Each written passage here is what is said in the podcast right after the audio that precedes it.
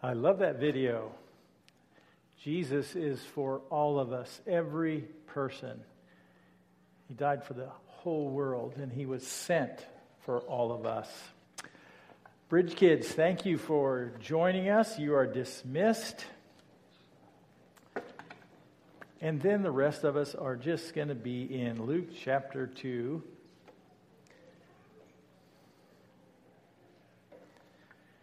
Luke chapter 2, verses 1 through 20. In his book entitled Faith, Chuck Colson makes a comparison with God's invasion of planet Earth on that first Christmas day with D Day, June 6, 1944, when the Allied um, troops invaded the beaches of France to begin a, a foot by foot conquest to Berlin, Germany. D Day was the largest seaborne landing in the history of the world when the Allied troops crossed the English Channel to invade France.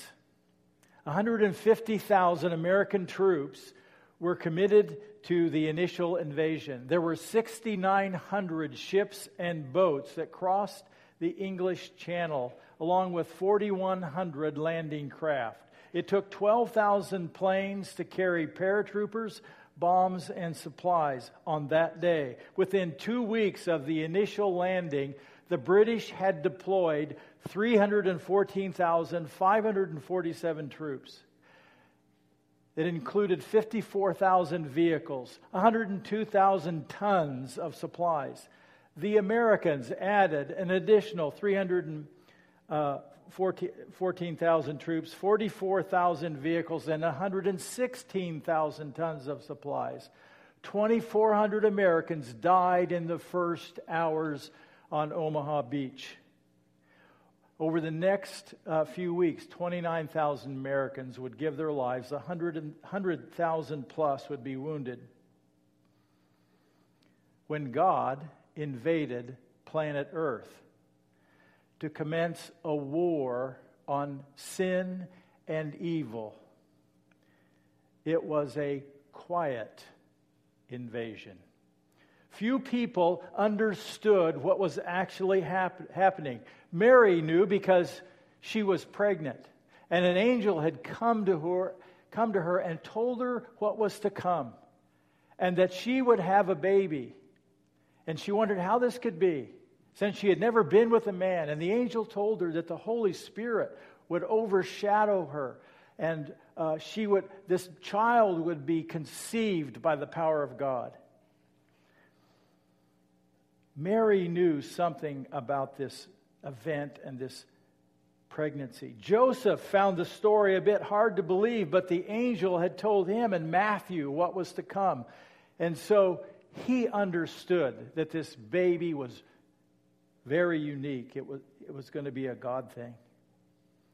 However, there were people in Israel who were hoping for an invasion by Messiah one day when he would come in as a great king and he would decimate all of their enemies.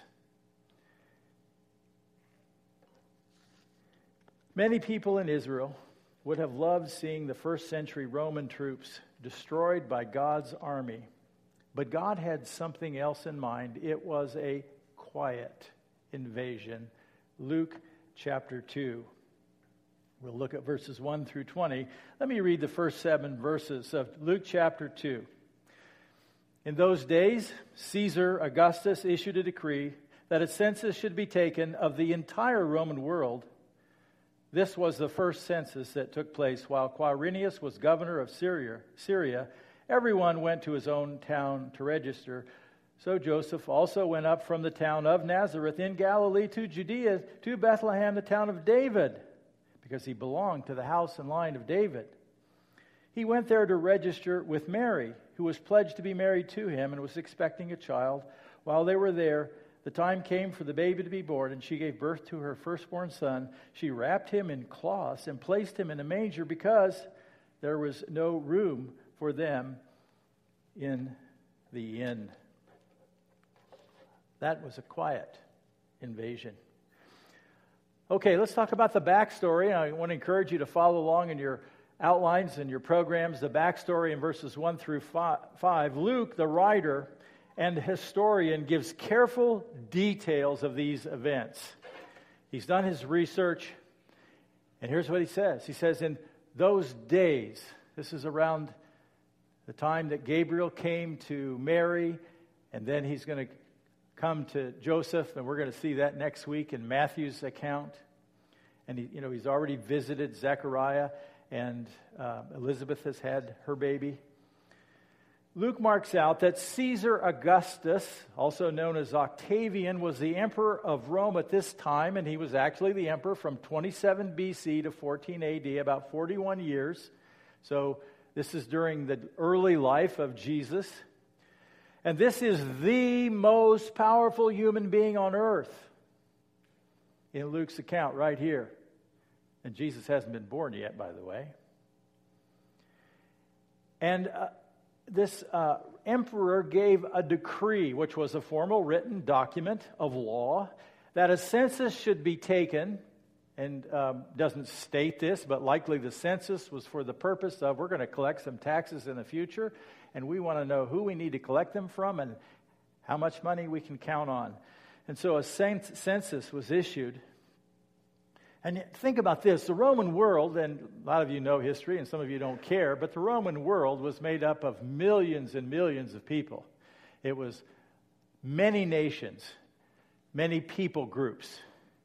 And a census was a big undertaking, and it took a significant amount of time. The census is in verses 2 and 3. This was the first census that took place while, Quirinius was the governor of Syria. Quirinius is a Roman name. Quirinius was a Roman put in charge by the Romans to be the governor of Syria. In the first century, during this time, Syria, actually Israel, as a little puppet state, is under uh, Roman authority, and the actual governor is in Syria. They don't care too much about Israel, and they, Syria and Israel here are all together under Quirinius. And then he tells us that everyone went to their own town to register. And by the way, this was the custom of Israel. And so the Romans had adapted to Israeli custom about okay, you need to register where your family records are kept. And so this means you have to go back for the census, you have to go back to the town where your family records are kept. The situation is in verses 4 and 5. So Joseph also went up from this town of Nazareth in Galilee to Judea to the town of David because he belonged to the house and line of David. So Luke just gives these details. Uh, let's see that on the map. This is last week's map. So Joseph lives in Nazareth. Mary lives in Nazareth. By this time, Joseph has taken her uh, to be his wife, according to Matthew's Gospel in chapter 1. But, but he had been instructed, and uh, they had not had any um, intimate relations at this point.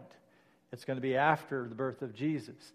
So Joseph and Mary from Nazareth have to go to the town where Joseph's family is registered. Joseph is a descendant of David, King David, 900 years early, earlier, the great king. And, jo- and David's town is Bethlehem. It's a small town outside of Jerusalem. So that's where Joseph is going to take Mary. And uh, it's going to be a roughly 75 mile trek. And apparently, um, Mary is in her last trimester, perhaps last week's. It's going to be a three or four day journey. And he went there to register with Mary. Now, Mary didn't have to go, she wasn't required to be present. Doesn't say why she's there. You know, you would think, well, why don't you just stay home with family, you know, in case the baby comes?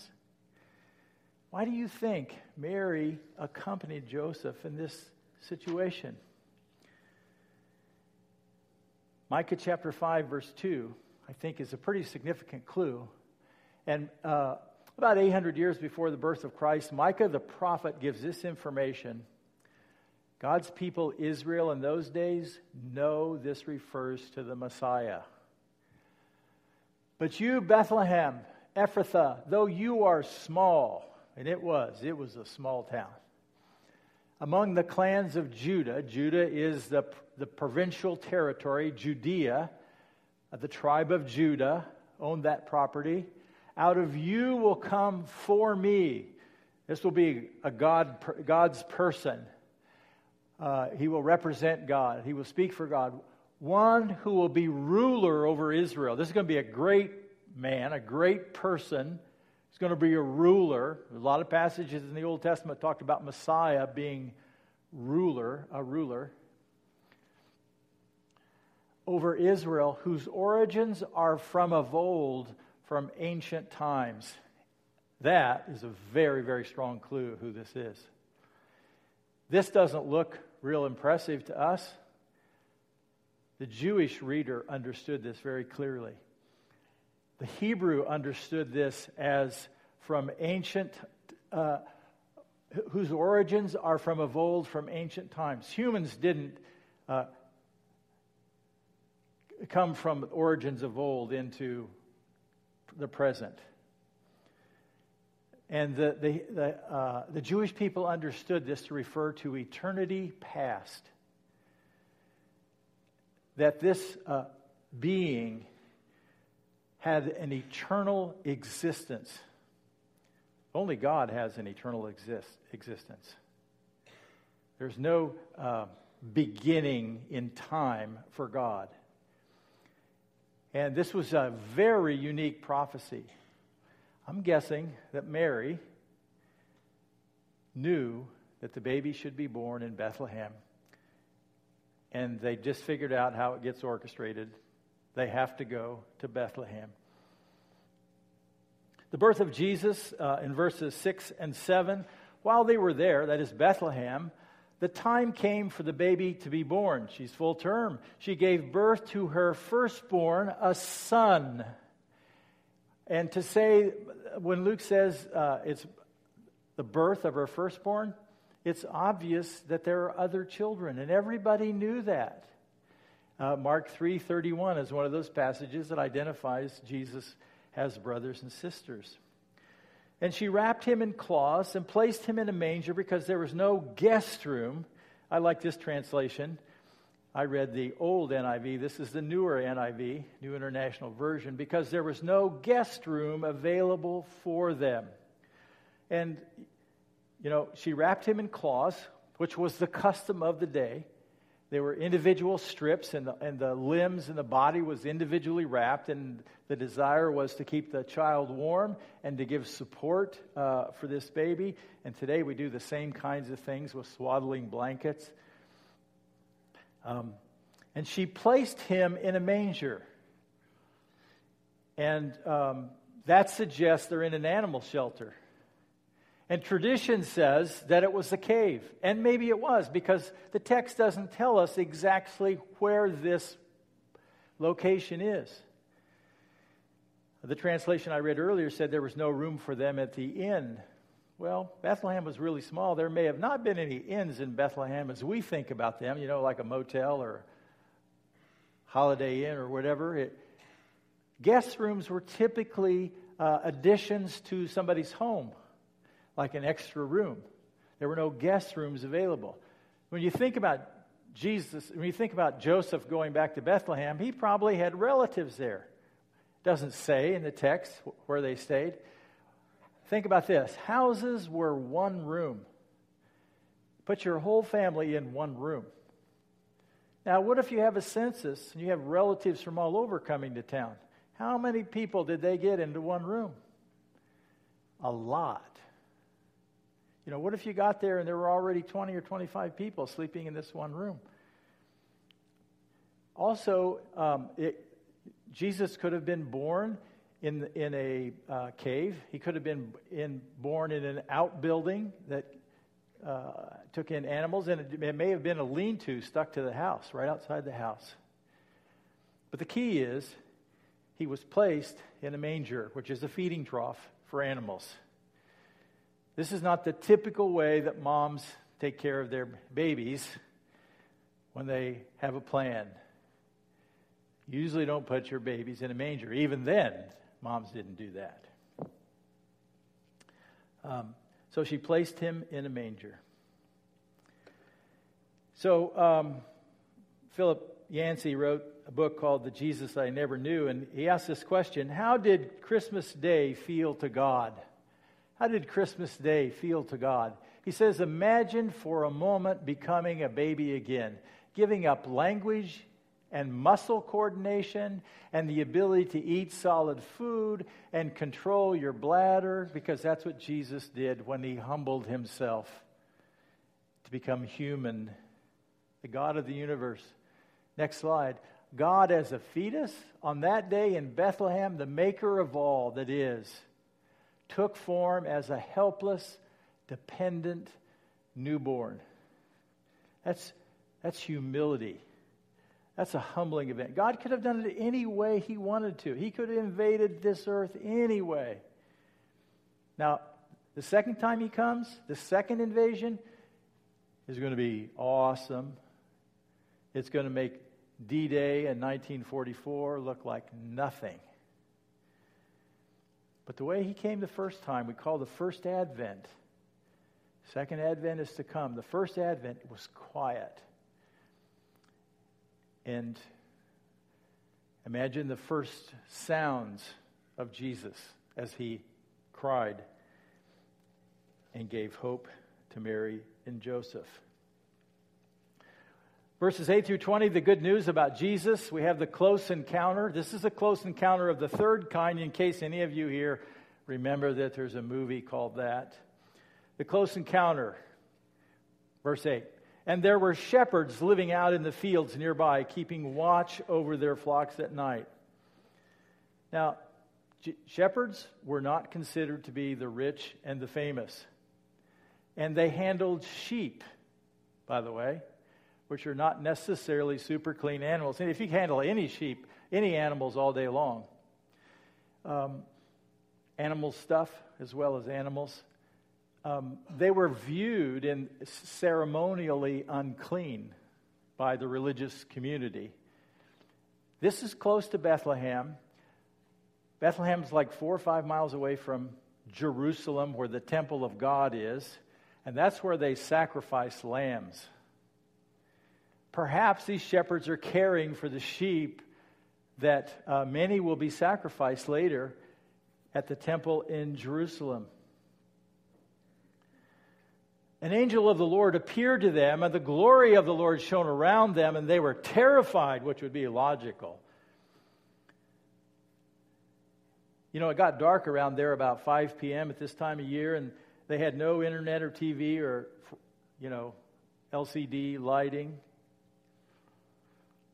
And um, God put on an amazing light show for them. And the glory of the Lord shone around them, just lit them up. It was the glory of God. Now, this is like a big deal. Um, and God sent an angel, verse 9, to speak to them, and the, and the angel of the Lord appeared to them and the glory of the Lord shone around them, they were terrified. And, you know, one of the things that we see at the first coming of Jesus, there's a whole lot of supernatural stuff happening all during his life. I mean, supernatural just day after day after day. And then after Jesus returns to heaven and angels announcing his birth, angels uh, reminding his disciples that he returned to heaven. And uh, there's all kinds of demonic, fallen angel activity during the life of Jesus because there was so much, uh, you know, God on earth was such a threat to the enemy, especially in the land of Israel in those days. And one of the things I would just say Jesus is coming again. We should never be surprised as we get close to that, that the supernatural just begins to blossom again. And I think angels will be involved again. And they won't be just sort of like, I think maybe it was an angel. It'll be like, this was a real angel. And I think we're going to find more demonic activity as we go toward his second coming. It's just my uh, observation, personal. The good news, verses 10 through 12. But the angel said to them, uh, Do not be afraid. And we've seen that over and over in the Gospel of Luke already. Luke chapter 1, verse 13, the angel appeared to Zechariah and he was scared to death. And Luke chapter 1, verse 30, the angel appeared to Mary, and right away the, Mary, uh, the angel says, Mary, don't be afraid. And uh, in, in uh, Matthew chapter 1, verse 20, the, the same angel appeared to Joseph, and he told Joseph not to be afraid. Do not be afraid, I bring you good news. Good news that will cause great joy for all the people. The good news is for all the people. The gospel is for all people. And that was good news. Not just for a nation, not just for Jewish people, but for all people.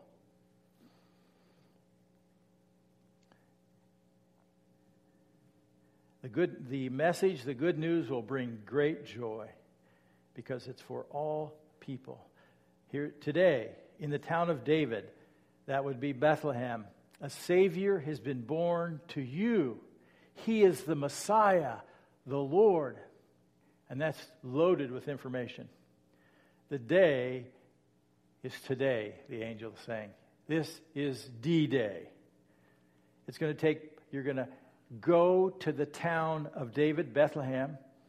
The good news is that a Savior has been born to you. By the way, uh, Caesar Augustus, when he was born, was called Savior as well.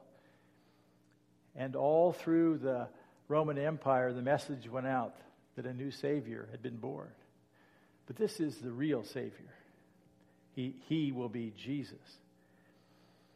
And ultimately, he will die on a cross and save his people from their sins. But this is just his birth. He's got his whole life ahead. His whole mission will be laid out. And ultimately, he will give himself in obedience to his Father as a sacrifice for sin. This is good news.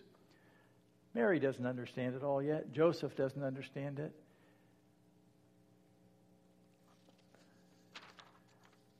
I'm not even sure the angel understood it at this point. Certainly the shepherds weren't able to understand it. And this uh, child would be called Messiah this is a big deal because people in the Old Testament were looking forward. There were many prophecies about this one, this special one, this holy one. He would be Messiah, he would be the anointed one. Um, we call, and the Greek or the Hebrew, the, the concept is Messiah. The Greek is the Christ. And so Messiah is the Christ. And um, he will be the anointed one. In the Old Testament, kings, when, like when King David became the king of Israel, he was anointed with oil. He was the anointed one. But this king, who will be King of kings and Lord of lords, is anointed with God, the Holy Spirit, not with oil. He is the anointed one, the Messiah. And the people have been waiting for hundreds and hundreds of years for the birth of this son. And the, and the angel gives one more clue He is the Lord. You don't say that about any other human being. He is the Lord. He is for you, for all people. He is the Lord. We call him the Lord Jesus Christ. Verse 12, there will the angel tells the Shepherds, this will be a sign to you. You will find a baby wrapped in cloths and lying in a manger. Lying in a manger. Nothing unusual about finding a baby wrapped in cloths. They're supposed to go to Bethlehem, but this baby is going to be lying in a manger. Oh, that's a bit unusual. Babies don't lie in mangers. So the angel said, This is going to be a sign. This is going to be the thing that points this child out. This will be how you identify him. God has orchestrated these events for you. This is a sign a baby wrapped in cloths lying in a manger. When you find this baby, you have found the Lord. This is good news. J.I. Packer puts it this way uh, He says, The Christmas message is that there is hope for a ruined humanity, hope of pardon, hope of peace with God, hope of glory. Next slide. Because of the Father's will, Jesus Christ became poor and was born in a stable so that 30 years later, 30 years or so, he might hang on a cross. That's the Christmas message. Jesus had a purpose for coming. His invasion was purposeful, and ultimately it would to be a sacrifice. This is the incarnation of Christ.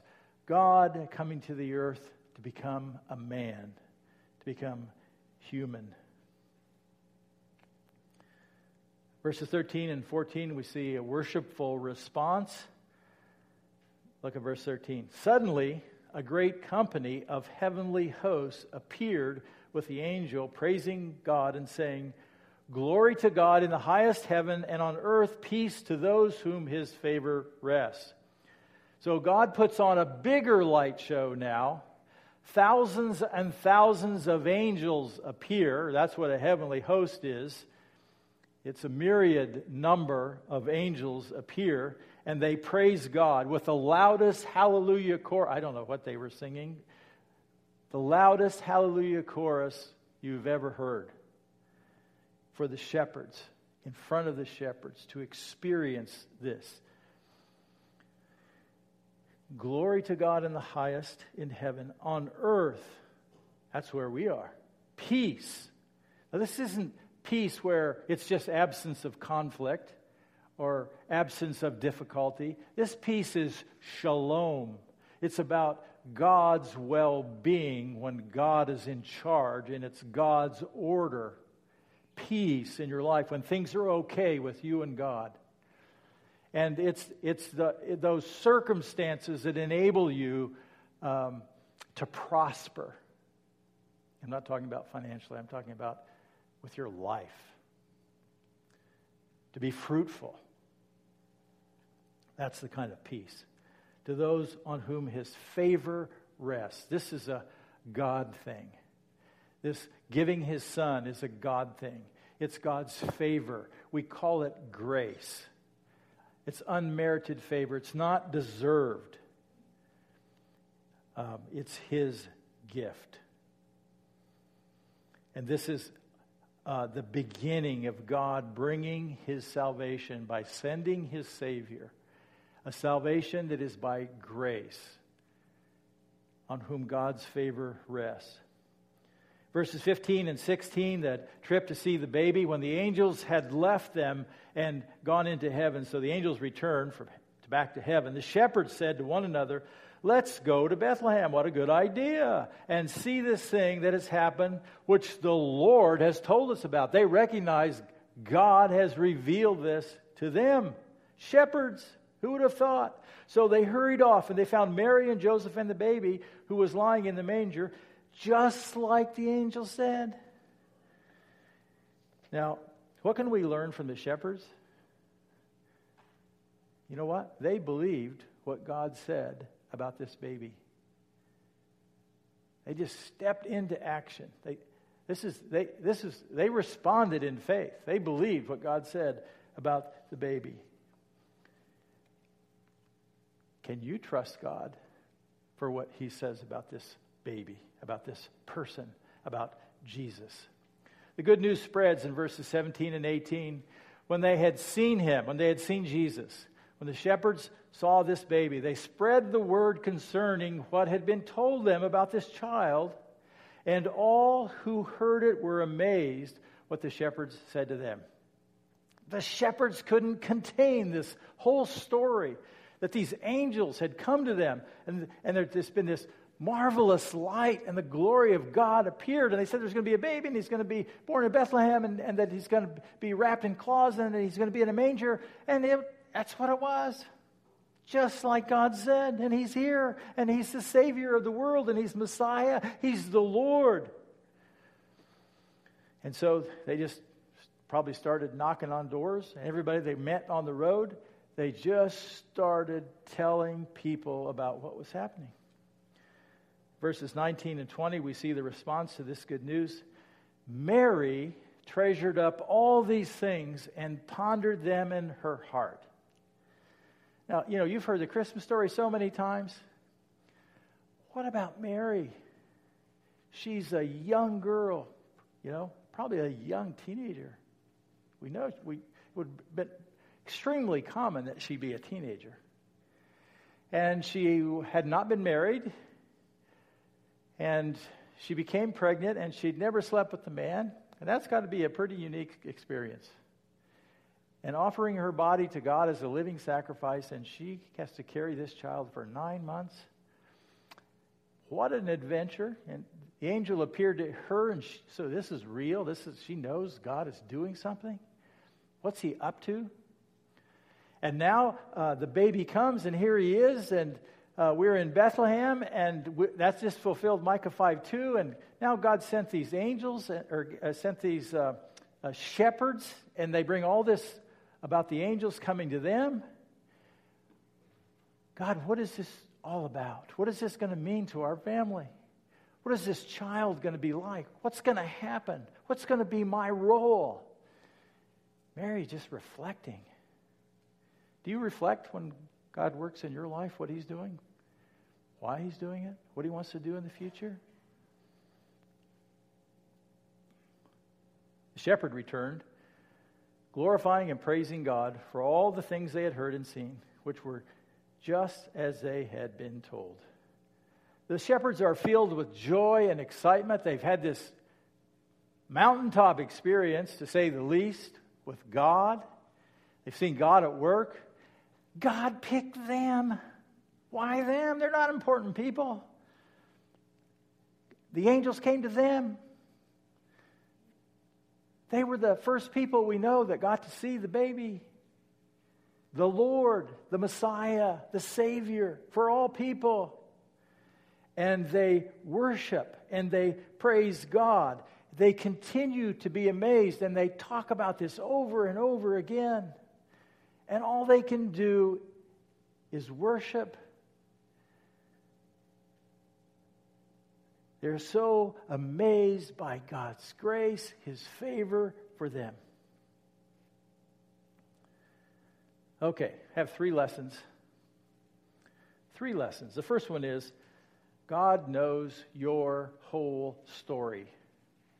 God knows you, He knows all about you. Think about how God knew Mary and her situation and the details of her life. And he, he put Mary into his story and included in her in what he was doing.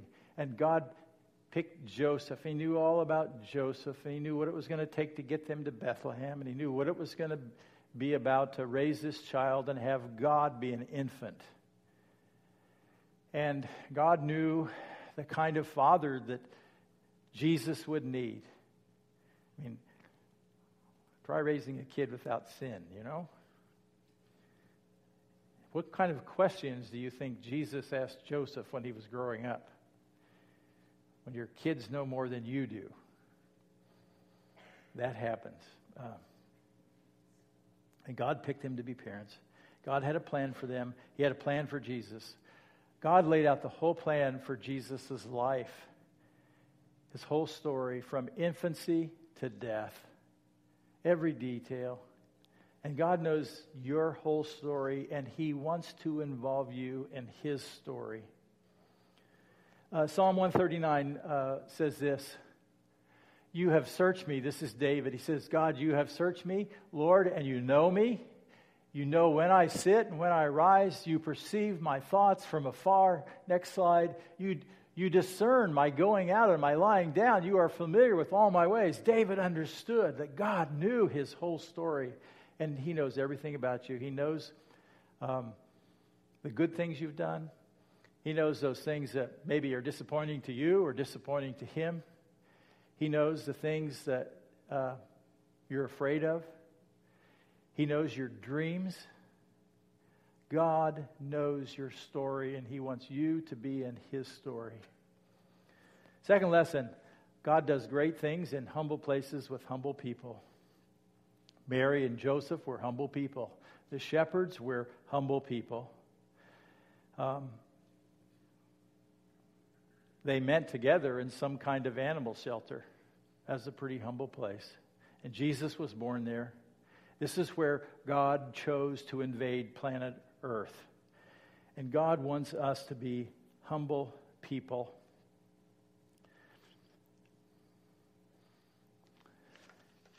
You can write down 1 Peter 5 5 and 6. I'm going to read another passage, and we're not going to read that one, but you can write that one down because that just reminds us that God is opposed to the proud but gives grace to the humble. One of my favorite passages is uh, Philippians chapter 2, verses uh, 5 through 8. Your attitude should be the same as that of Christ Jesus, who, being in very nature God, did not consider equality with God something to be grasped meaning he had this really high position, and when he came to this earth, he didn't just do all the, hey, you got to treat me like God. Uh, I'll call the shots here. No, he humbled himself. But he made himself nothing. That's what he did when he was born in Bethlehem. He, he made himself uh, to, to be very small, taking the nature of a servant, being made in human likeness, and being found in appearance as a man, he humbled himself. That's what the incarnation is all about. He humbled himself and became obedient to death, even death on a cross. God does great things in humble places with humble people. He wants us to be humble. Humble yourselves, therefore, under God's mighty hand, that he might lift you up in due time. God wants to use, he wants to be in your story, and he wants to use humble people. And the last thing is, is that God sent his son Jesus for you. That's the good news. God sent his son Jesus for you. Uh, God sent Jesus to be born as an infant. He would live. He would become a great teacher. He would be the greatest example who ever lived. And ultimately, he would become the greatest sacrifice of all. He would lay down his life. He would be nailed to the cross and he would pay the penalty for our sins. He would pay the penalty for the sins of the entire world. We call this the substitutionary atonement because this is why Jesus was born in Bethlehem. God became a man. When Jesus died on the cross, his life was infinitely valuable because of who he is. He's God. Anything less than God would have been finite the sin penalty is finite. No matter how many sins are committed and how many people live on this earth, it's always going to be finite. And Jesus' life paid for all sin for all time, forever. And there's nothing you and I can ever add to that. God sent his son Jesus for you. John 3:16 is one of those great reminders. He says, "For God so loved the world and that that he loved the world is that he so loved all people. That he so loved you and he so loved me. Now, I've, I've shared my story many times. When I grew up, I just pictured God like one of the astronauts looking down at the earth, a little globe out in space, and he loved the globe. Okay, that doesn't feel very personal. What I didn't understand was God loved me knows everything about my story, every detail, all of my sin and crap. We don't say that word in our house. and he loves me anyway. It took me over 25 years to understand that. For God so loved you and me that he gave his one and only son. That's what happened in Bethlehem. That whoever, anybody, everybody, all people have this opportunity. Whoever believes in him, in Jesus, shall not perish, because perishing is the consequence of not believing. Perishing here is not just physical death, it's eternal death.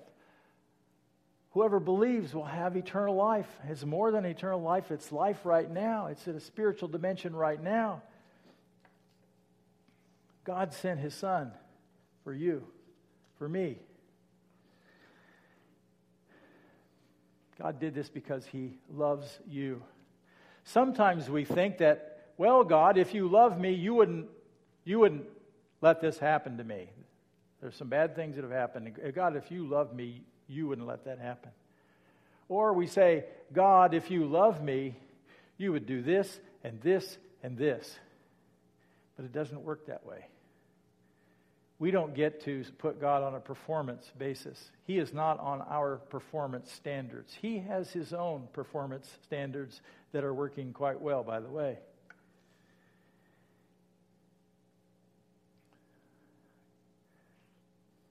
One writer puts it this way The gospel is the counterintuitive, joyous, exuberant news, good news, that brought the unending, limit, limitless, stunning love of God to even us. That's good news. It's the limitless, stunning love of God. God loves you more than you will ever, ever know. A lot of you in this room know that. There's still some people who just aren't quite sure about this. Jesus came to be the Savior of the world. In Ephesians chapter 2, verses 8 and 9, the Apostle Paul writes this For it is by grace you've been saved. Uh, the Apostle Paul explains here how we are saved, how people experience salvation, how people can be saved from the penalty of their own sin. He says it's by grace. And that's what the uh, angels, that's what the angels said.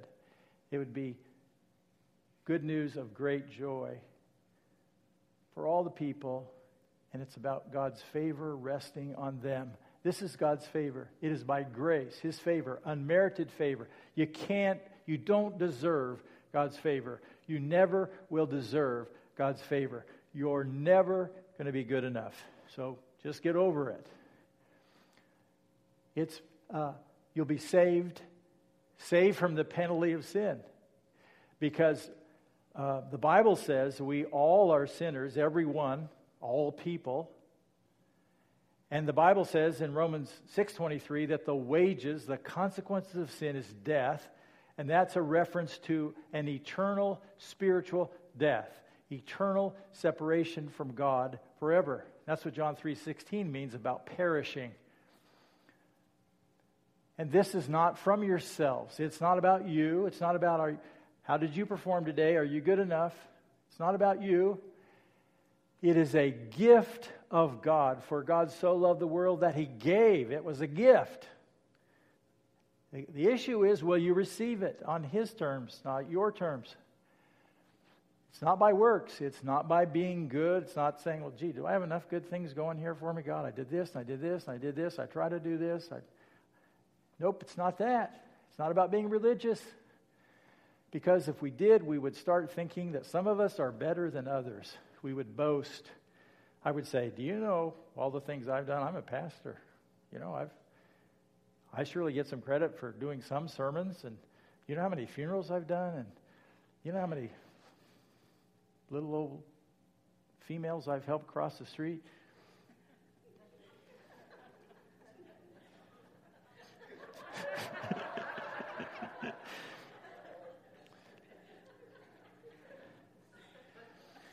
It's not about works, it's by grace, it's through faith.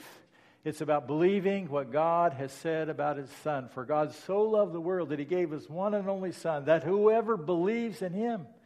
The question is can you trust Jesus Christ, who he is, what God has said about him, that he died on the cross, that he paid the penalty for your sins? Can you trust that? They're paid for. There's nothing you can do. I know a lot of you in this room already know that. I would just like to give an opportunity as we close this morning. If you're not sure, if you've not understood that before, to place your faith in Christ this morning and trust Him to save you from the penalty of your sins. And so, one of the ways that we can express faith, our trust, one of the ways we can state that we believe in God is through prayer. And um, so I'm going to close with a prayer and, and just listen to these words. Could you make this prayer yours? If you've already become a follower of Christ, you don't need to re pray this. But if you haven't, I want to invite you to pray this with me silently from your own heart. It's going to go like this I'm going to go through it the first time, explain it. Second time, I'll pray and let you join me if you choose. The prayer will be like this Dear God, thank you that Jesus Christ died for me. I just recognize that He is Savior. Only He can save me from the penalty of my sin. I trust Him right now. I believe what you said. And I want to invite Jesus into my life, and I want to ask Him to help me to be the person He wants me to be. I want to follow Him. That's, that's what we're asking.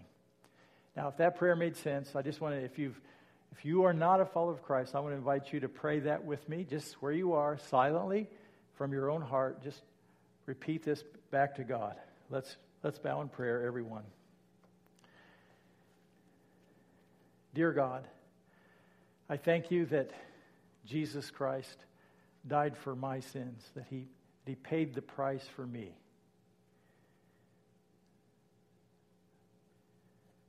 I trust him right now.